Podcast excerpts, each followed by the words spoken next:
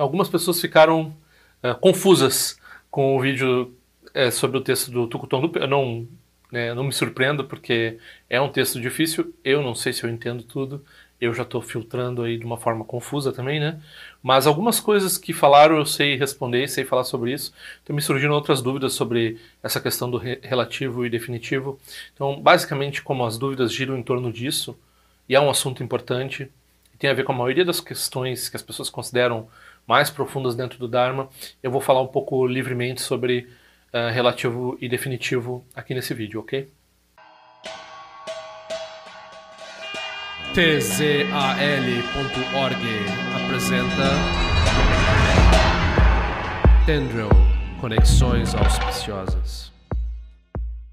Então, uma vez eu estava lendo sobre esse assunto de relativo e definitivo, é que eu já faço um parênteses enorme aqui, que eu uso a palavra definitivo em vez de absoluto, porque o absoluto, embora seja muito usado e não é incorreto, né, e principalmente né, na, na relação com o relativo, né, nessa relação com o relativo, uh, né, muitas vezes é fácil de reificar, é fácil de transformar numa, uh, num eternalismo. Né? Então, muitas tradições religiosas que não são o budismo usam o absoluto como uma forma de se referir à deidade suprema deles. No budismo não é assim, né? No budismo a gente tem a gente até tem um método Vajrayana de trabalhar com isso, de trabalhar com essa tendência eternalista da mente, uh, mas o uso da palavra definitivo é mais adequado aqui nesse contexto, né?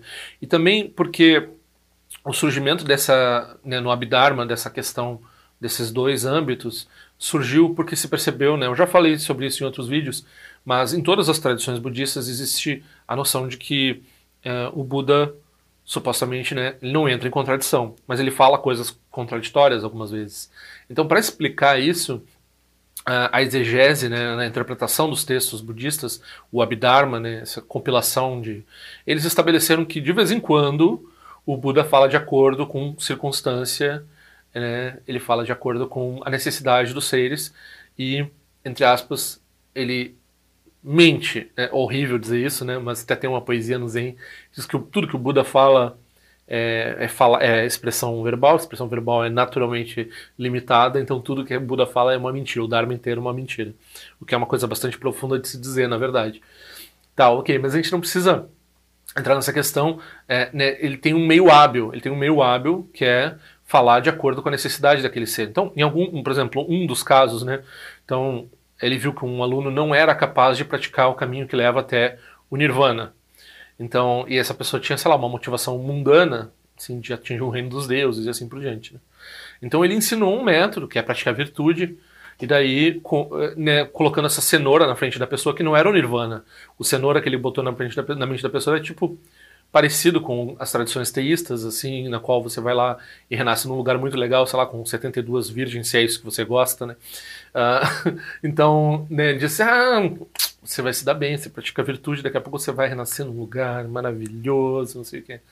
Aí, só que daí essa pessoa teve eh, seus momentos de crescimento espiritual durante a prática. Não, ele ainda aconselhou a sanga, assim, vocês fiquem meio de olho nessa pessoa, porque ela está praticando com uma motivação uh, incompleta, né? uma motivação temporária. Então, não, né, não use ele como exemplo. Uh, ele está fazendo uma prática ali que é o que ele consegue. Então ele foi praticando assim e tal. Daí ele chegou, teve essas experiências de, né, de ver o samsara. Então ele viu que depois que ele renascesse nesse lugar legal, isso não ia ser o fim, porque isso, todas essas condições legais, elas são temporárias. Então, ele, quando ele entendeu que é samsara, coisa que ele não era capaz diretamente de entender. Isso a gente vê bastante, né? a gente vê por todo lado, as pessoas não são capazes de entender o samsara. É, mas quando ele foi capaz de entender o samsara, daí ele pôde ser capaz de aspirar ao nirvana. E aí é muito curioso, quando eu falo com as pessoas, as pessoas elas estão né, entrando em contato com uma Mahayana, elas né, conhecem essa palavra nirvana. A palavra nirvana ela não é usada de forma uh, sem equivocidade, né? ela é usada de várias formas no budismo. Né? Então ela não é, ela é um termo complexo porque tem um contexto do que é falado, né? Então normalmente se usa a palavra nirvana, às vezes se usa no Mahayana, se usa no Vajrayana, mas mais é no contexto do Shravakayana e em contraposição a samsara. Então no Mahayana a gente não pratica para atingir o nirvana estritamente falando, a gente pratica para ir além do samsara e do nirvana. Né? Em algumas tradições, a tradição Sakya, por exemplo, frisa muito a igualdade de samsara e nirvana. Então, É, isso tem no Mahayana, tem lá na Garjuna, não é uma coisa que eles inventaram, mas é uma coisa que eles frisam. E né, essa expressão além de Sansara e Nirvana, né, a realização além de Sansara e Nirvana. Aí, alguns né, professores eles vão usar também a palavra Nirvana para esse além do além de Sansara e Nirvana, mas a gente está né, uh, tendo uma flexibilidade com as palavras aqui. Em alguns sutras, a realização do Buda não é descrita como Nirvana, nos sutras Mahayana. Né? Por exemplo, o Vajrachedika Sutra, né, o Sutra do Diamante, o Sutra cortador, lapidador de diamante, é, ali é a, a, iluminação, a realização, ela é chamada de Anuttara Samyak Sambodhi, que é Bodhi, é essa mente na bodhicitta, né, a mente, a intenção iluminada, é a mente iluminada, né. A gente falava, essa palavra luz não está bem aí, mas desperta, então a mente desperta, uh, a mais, é, Samyak, Sam, Somebody é a mais perfeita mente desperta, Samyak, Samyak Sam, a mais perfeita e completamente desperta. A insuperável, a Nutara Samyak Sambodhi, a mais perfeita e completa, insuperavelmente desperta.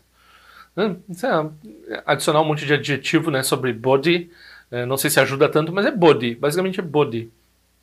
É, então não se fala em nirvana, se fala de body, que é a palavra que você vai perceber é a palavra bodhisattva, mas tudo isso foi um parêntese, né? Então a gente está dizendo aqui por que, que o Buda inventou essa situação?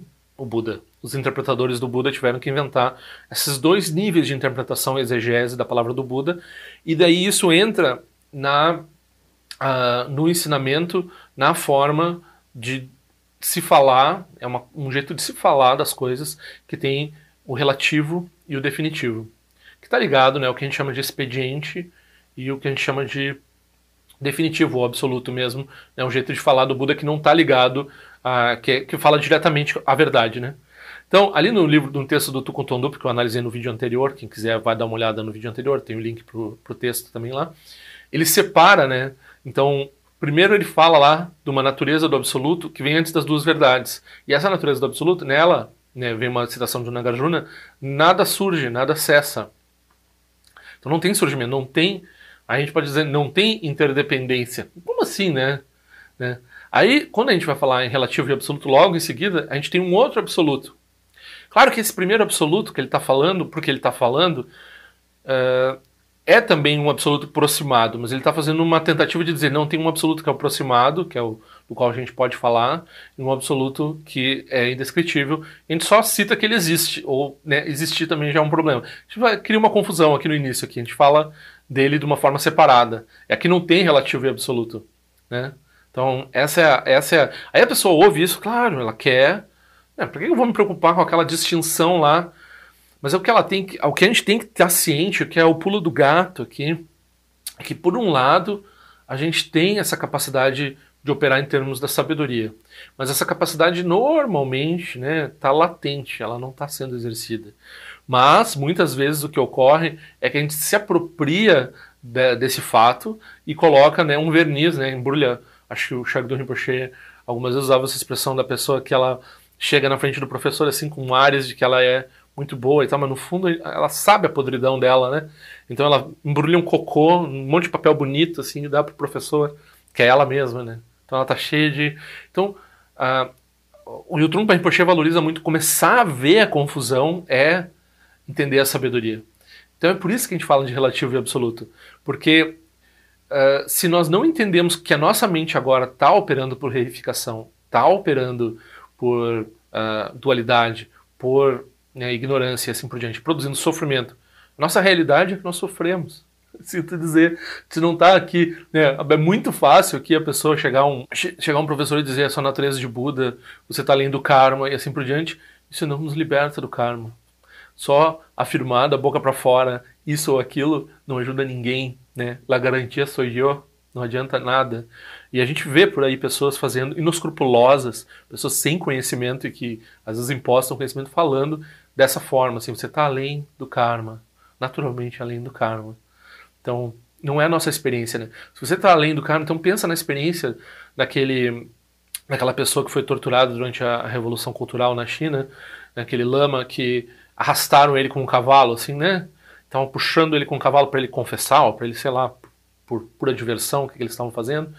E esse lama, ele cantava canções de realização, né? Ele, para ele ser torturado e está, sei lá, comendo uma refeição deliciosa, não fazia diferença. Se você está nesse nível, então também você não é o público dos meus vídeos, né? Sinto muito, não posso fazer nada por você.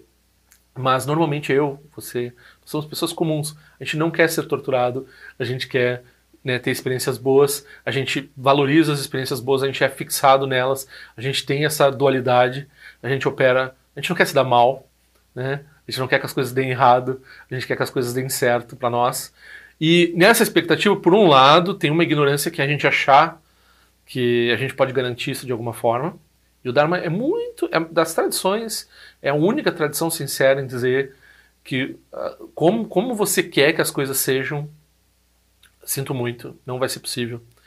Mas a gente pode trabalhar com essa perspectiva de que se você não atingiu essa realização, onde para você não faz diferença se você está sendo arrastado por um cavalo ou se você está né, uh, num hotel cinco estrelas e, uh, fazendo uma refeição com, uma, com a pessoa atraente do sexo oposto ou do mesmo sexo que você acha, uh, né, e nessa situação com música bonita e né, sabe lá o que vai acontecer essa noite e você está bem feliz, e daí não faz diferença entre isso e você ser uh, arrastado por um cavalo, daí nós estamos falando desse nível de mente, de realização, de, de uh, do absoluto, né, que esses Mahasiddhas, esses grandes seres, eles possuem.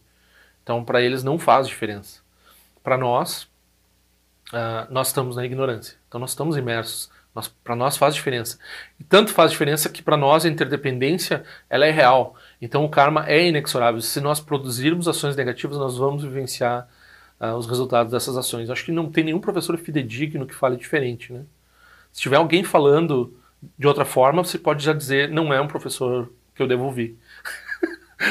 se, né, se não leu o Patrão Rinpoche direito, está dizendo que é enigma, não leu direito os professores. Acho que tem até uma história do Dujon Rinpoche, do John Limpa, que um aluno dele começou a falar isso e ele ameaçou ele com uma espada, né? Disse, ah, não faz diferença para você? Karma positivo, karma negativo, essas coisas? Então aqui, ó, vou te cortar ao meio, e daí não faz diferença para você também, né? É, ameaçou ele, assim, é como se fosse com uma, uma espingarda, assim, ó. É, não faz diferença para você. É, não, não é uma coisa que se fale. É, porque não é a realidade da maioria das pessoas. Tá além dessas, dessa dualidade. Aí então, ok. Mas não precisamos entrar nesses extremos, assim, de. Ah, eu não entendo direito o que é insatisfatoriedade, eu ainda busco satisfação nas coisas e a minha vida é pequena e eu quero né, me dar bem mundanamente. Então não precisamos entrar, vamos entrar numa questão puramente intelectual. Então, puramente intelectual, quando você se apropria intelectualmente do absoluto, aí a gente começa a produzir aquelas meditações errôneas, a gente começa a produzir um monte de barbaridade. Né? Desse tipo que eu já falei eh, com relação a karma, mas de outros tipos também. Então, a mente ignorante, ela tem um jeito de chegar, de se revelar absoluta e de, se, né, de haver essa, esse momento de união entre uma coisa e outra. E, essa, e isso se chama prática do Dharma.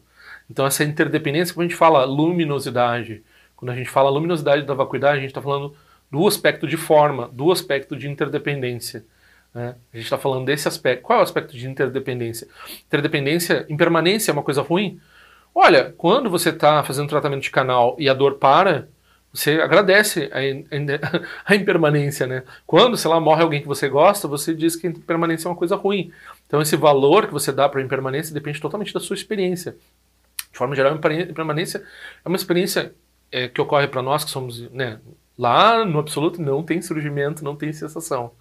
Lá onde esses caras aí estão né, cantando canções de realização ao ser torturado, né? Para eles não faz diferença nenhuma. Lá nesse lugar Aí, né, que nós queremos chegar lá, nós queremos ter esse tipo de uh, uh, coragem, esse tipo de uh, confiança né, na natureza do absoluto, de forma que o que quer, sabe, se, se, se, pode, se pode ser, se pode machucar, é porque ainda tem uma, uma fragilidade, né? Então a gente quer chegar lá, mas a gente não está lá, né? Então é, vamos, vamos, vamos botar o pé no chão. A gente vai botar o pé no chão dessa forma. Então a gente tem. O que é essa interdependência positiva? É gerar virtude. Né? Então, quando a gente assume, né, uma pessoa perguntou, sei lá, uma coisa meio absurda, botou a palavra determinismo no que eu falei no vídeo anterior. Não tem nada a ver com determinismo ou não determinismo. Por quê? Porque não tem um início das coisas geral. Então, se as coisas se intercausam, não tem como ter. Tem um determinismo no sentido de que se é bom, vai ser bom. Ou seja, as, as causas e condições é, elas produzem, é, elas são. É, tem uma referência uma coisa a outra.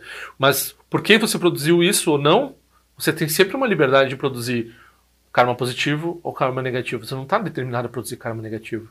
Ninguém ensinou isso no Dharma de forma alguma.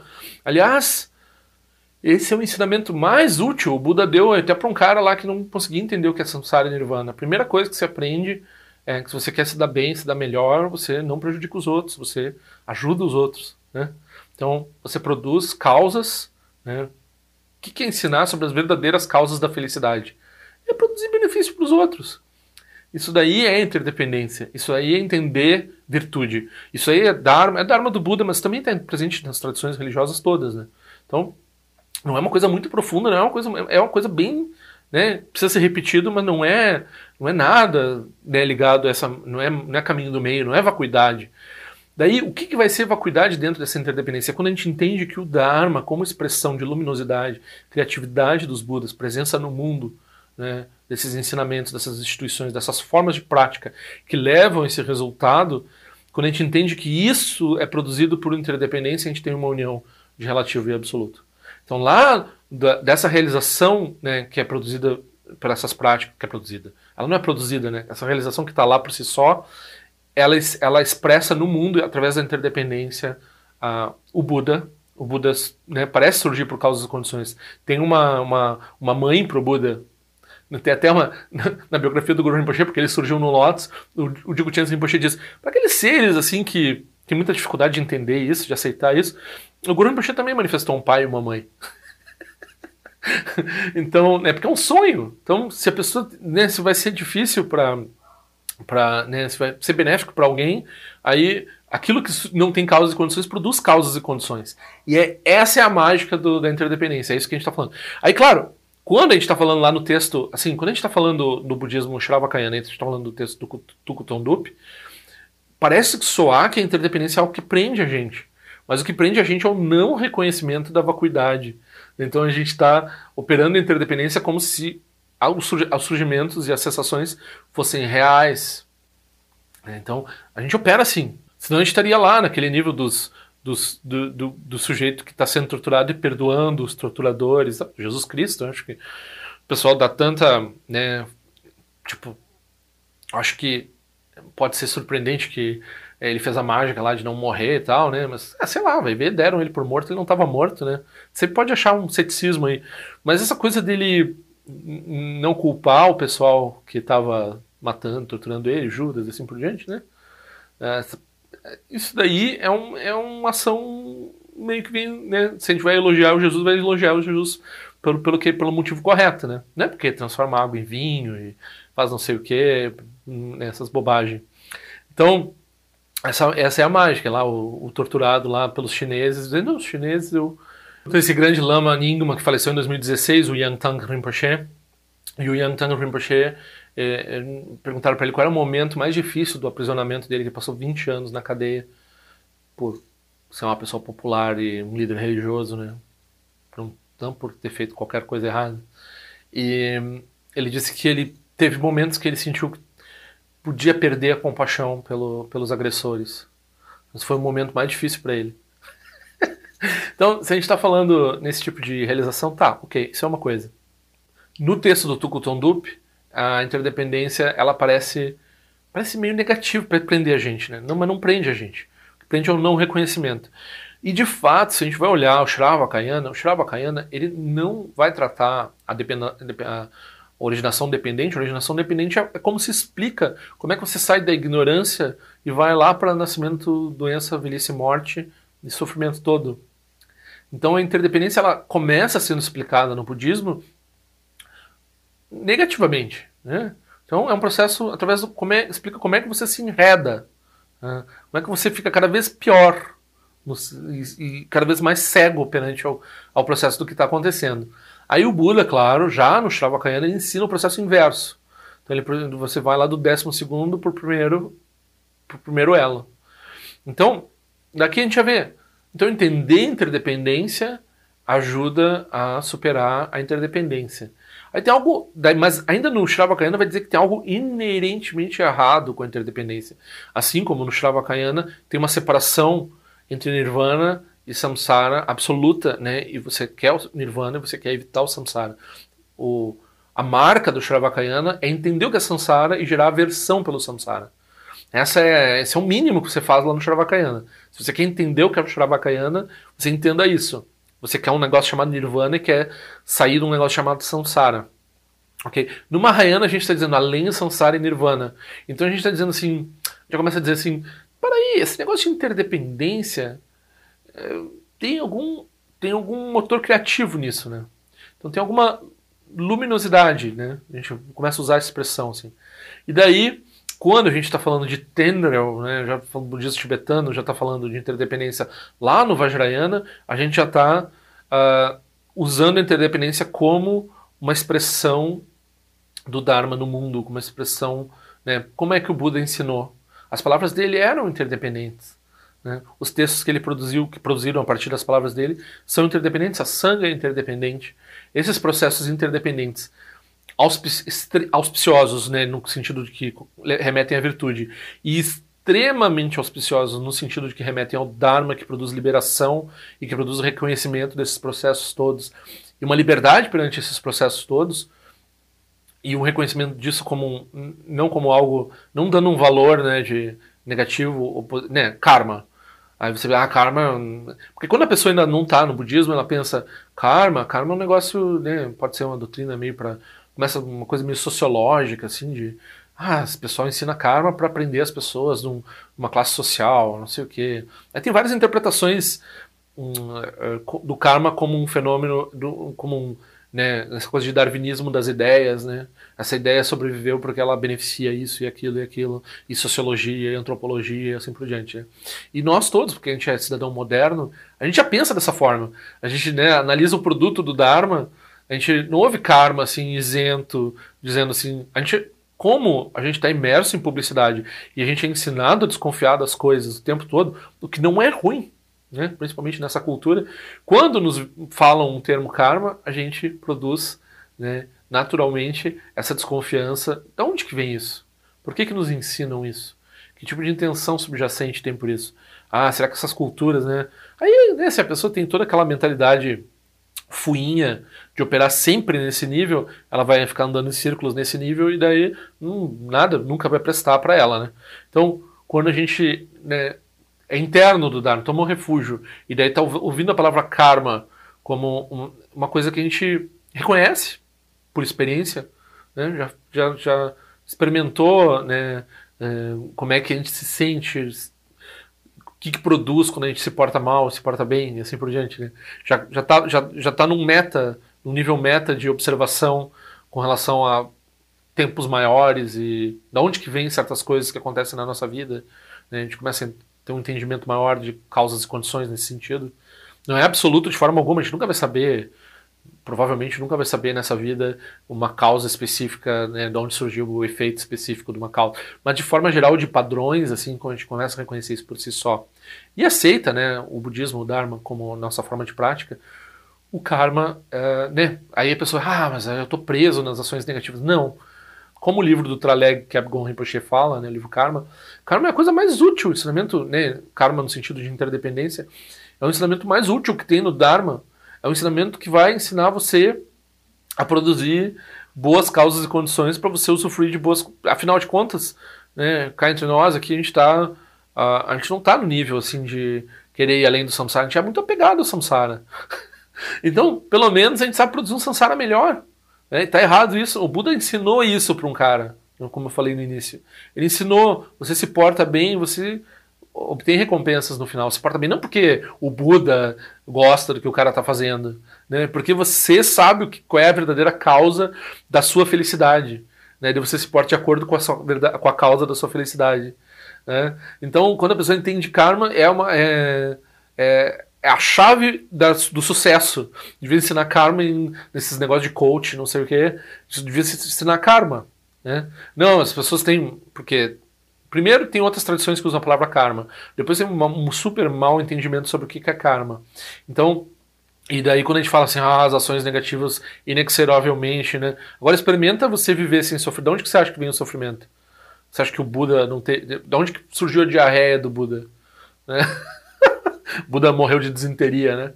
Então, é, enquanto você tem um corpo formado por causas e condições, causas e condições operam no seu corpo, né? Aí, de um ponto de vista assim, extremamente sutil da interdependência, o surgimento interdependente do corpo do Buda se deve ao nosso mérito. E o nosso mérito é tal que o Buda manifestou doenças, manifestou dificuldades, para a gente conseguir se identificar com o Buda. Porque se o Buda fosse totalmente livre de qualquer uh, né, vicissitude humana, que re relevância ele teria para nós, né? Então o Buda se apresentar com é, essas, isso também surge como uma interdependência conosco, né? Nós temos interdependência com o Buda porque ele era um ser humano, que ele passou por experiências humanas, sofrimentos humanos, karma negativo. Né? Ele lembrava das coisas negativas que ele havia feito em vidas passadas e falava para as pessoas isso. Né? Então, muito cuidado. E daí, né, também teve essa contribuição sobre é, tudo é relativo. Tudo que é composto, tudo, tudo que. Hum, eu não sei se dá para dizer que tudo é relativo, né? Não, é uma expressão que a gente usa no Dharma, assim, tudo é relativo. O que é relativo é inerentemente falso. Aí a gente vai ah, mas então o absoluto é que é legal. Não. O absoluto e o relativo têm a mesma. Né? O absoluto, do ponto de vista que a gente está tratando agora, ele também é falso. a gente está tratando porque ele é um absoluto aproximado. Quando a gente está falando do definitivo, absoluto, ainda com palavras, eles, os dois né, precisam ser abandonados né, para chegar nessa natureza, nesse resultado final. Então, isso daí é um método que a gente tem agora, por quê? Porque a gente reconhece que a gente tem que a gente está operando por ignorância. E esse é o, repito, esse é o pulo do gato. Se você acha que você está operando por sabedoria quando você usa uma mente dual, aí você gera todo tipo de confusão. Porque você a, dá a apropriação do que está sendo falado, sendo entendido, para uma mente que não produziu. Daí a pessoa faz esse tipo de pergunta: mas da onde surgiu a ignorância? Então, como é que o ser entrou no samsara? Por quê? Porque a ignorância dela está projetando antes e depois, fora e dentro, dualidade e assim por diante. Então ela está pensando assim: lá da mente de sabedoria, eu produzi ignorância. Do ponto de vista da mente de sabedoria, nunca se produziu ignorância em lugar algum, não se produziu coisa alguma. Aí, aí mas eu preciso entender por que, que isso está acontecendo do jeito que está acontecendo agora. Mas isso está acontecendo do jeito que está acontecendo agora e você está vendo de dentro dessa perspectiva. Enquanto você está vendo de dentro dessa perspectiva, você nunca vai entender sabedoria. Então, quer dizer, é por isso, daí a mágica, né? E daí não é uma coisa de uma hora, de uma hora para outra aí surge esses gurus, surge o Buda, surge a linhagem, surge as práticas, porque você vai desfazer esses hábitos e ao desfazer essas ignorâncias você vai ver como realmente é. Né? Então essa é a prática do Dharma. Agora, se você acha que você vai pensar forte e daí se colocar nessa posição fora do samsara e tentar entender, ah, agora você vai usar a sua ignorância para projetar, para entender a sabedoria, para daí depois realizar a sabedoria, você nunca vai entender a sabedoria. E nem mesmo a ignorância você vai entender. Porque você só entende as duas coisas do ponto de vista da sabedoria. Então, do ponto de vista da ignorância, você só vai ter, só o que você tem é esse é o seu mérito e o que isso produz em termos de prática, em termos de contato com os ensinamentos e do seu engajamento. Se você se engajar com isso, Daí pode ser, né? Daí pode ser que a gente, né? Uh, esse é, é bodhicitta, né? Então a gente tem essa intenção para nós mesmos e para os outros, que a gente encontre essa uh, essa mente não dividida, essa mente não que não tem dificuldade para entender esse tipo de coisa. Padma Dorje não é um professor budista reconhecido pela tradição. Ele apenas repete o que ouviu por aí. Se algo aqui fizer sentido, pergunte a respeito para seu próprio professor. Se não fizer sentido, descarte. tzal.org. Este áudio foi elaborado em resposta a uma pergunta, pedido ou desaforo. Qualquer coisa, escreva para padmadorge.gmail.com. Ao longo de minhas muitas vidas e até este momento, todas as virtudes que tenho alcançado, inclusive o mérito gerado por esta prática e todas as que vier a conseguir, ofereço para o bem-estar dos seres cientes. Possam a doença, guerra, fome e sofrimento diminuir para todos os seres, enquanto sua sabedoria e compaixão aumentam nesta e em vidas futuras. Possa eu claramente perceber todas as experiências como sendo tão insubstanciais como o tecido do sonho durante a noite e imediatamente despertar para perceber a manifestação de sabedoria pura no surgir de cada fenômeno. Possa eu rapidamente alcançar a iluminação para trabalhar sem cessar pela liberação de todos os seres. Rila wei kora shinga songpa na dewa malun jikwe neche le zingwa ten shinja so eza peka jarpa tu ten jiwe che. Om so chi jamian chen pene jira sa wakung sha tu ziwe ze tai bai me jono jochul piyama nyen joki sa sonda tu ten jiwe che. Chume kwenye pema samba sa sora jen jese no pa igar jiwan shu shuki tu peku kuse de shin te zin dar shin isho. Shik me tu shu drukpa nange wa cha tunga drukpa ten romu yen ngen kumpa ma lora san nelun tu ten leta tu ten jiwe che. Peme jesung peme risu che peme tan la chi kuse suruwan peme wancho chi droma je so shin nani peme lun je dru jiwe che. Pene jiwe ne chin poten pa yuri ne pa dan den pasi pe chen bundan kuse chan sen ten jiwe che. Tu song san je guru rinpoche ngon du konda dewa chenpa xa barche kongsa tu tu rapa sa so adep san shinshi lap tu so shinan san ngwe beche shiwa dan san palung je drupa chen che lo oma hong benza gu rupe ma se de hong ken lo sho song de lo che zan lin sa song cha pa pe tu ju sho song nang wa dam mi rao du song ge le sho